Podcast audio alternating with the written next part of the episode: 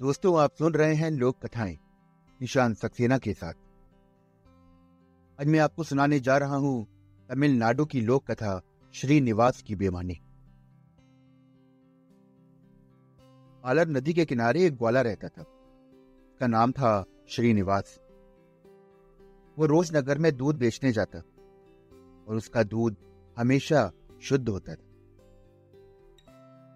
ग्राहक हमेशा उसके दूध की तारीफ़ करते। लेकिन उन दिनों दूध के दाम बहुत कम होते थे। इसलिए इतनी मेहनत करने के बाद भी श्रीनिवास को दो समय की भरपेट रोटी भी नसीब नहीं होती। बड़ा कष्ट में जीवन बिता रहा था। एक दिन उसका साला आया। वो एक चतुर और धोखेबाज व्यक्ति था। उसने श्रीनिवास को सलाह दी कि, क्यों नहीं तुम दूध में पानी मिलाते हो? ये तो सभी करते हैं।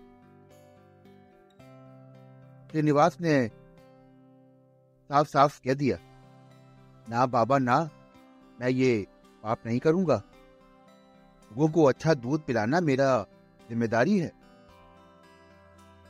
और ये तो पाप होगा। पर जाके भगवान को क्या मुँह दिखाऊँगा?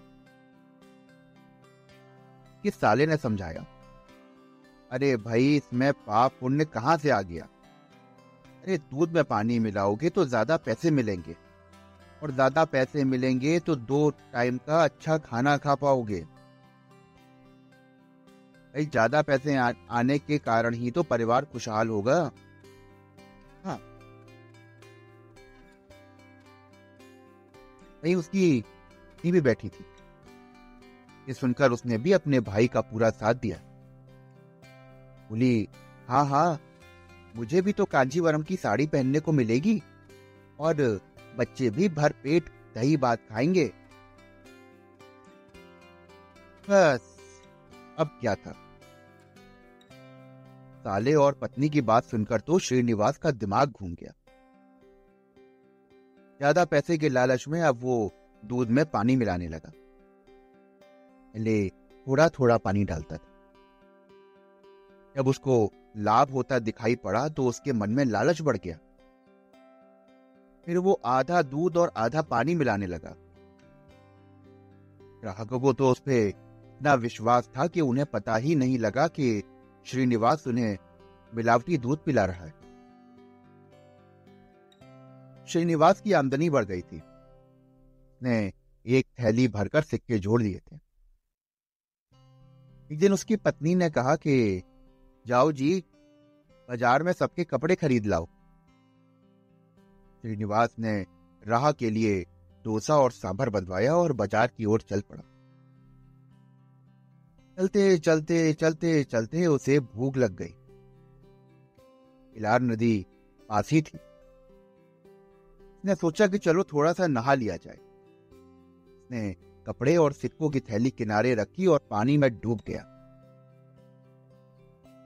नहाकर उसने अपने कपड़े पहने और स्वादिष्ट डोसे खाए। वक्त उसे याद आया कि ये मेरे पैसों की थैली कहाँ गई? ये क्या? थैली तो वहाँ थी ही नहीं। श्रीनिवास ने इधर उधर नज़र दौड़ाई। तो उसने देखा कि एक बंदर थैली को लिए पेड़ पर बैठा था। श्रीनिवास ने पत्थर से बंदर को डराया तो वो उस पर और झपटने को तैयार हो गया। हारकर श्रीनिवास वहीं पेड़ के नीचे बैठ गया। बंदर महाराज ने थैली खोली और हर सिक्के को दांत से चबा चबा कर फेंकने लगे।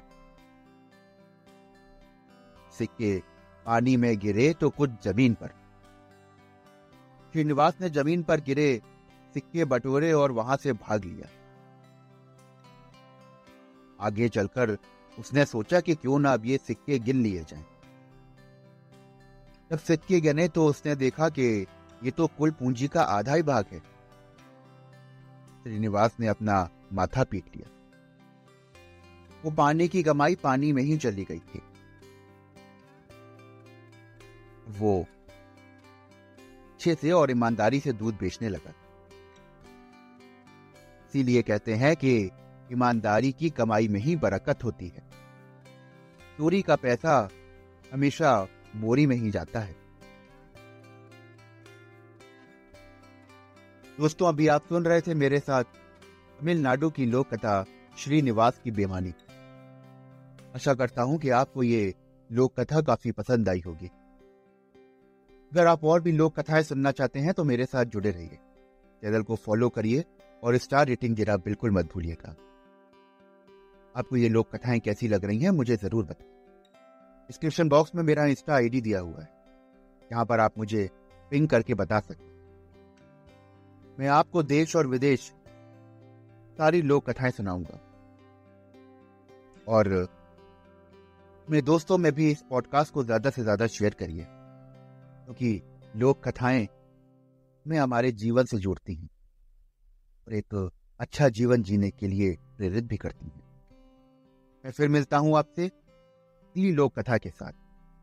धन्यवाद।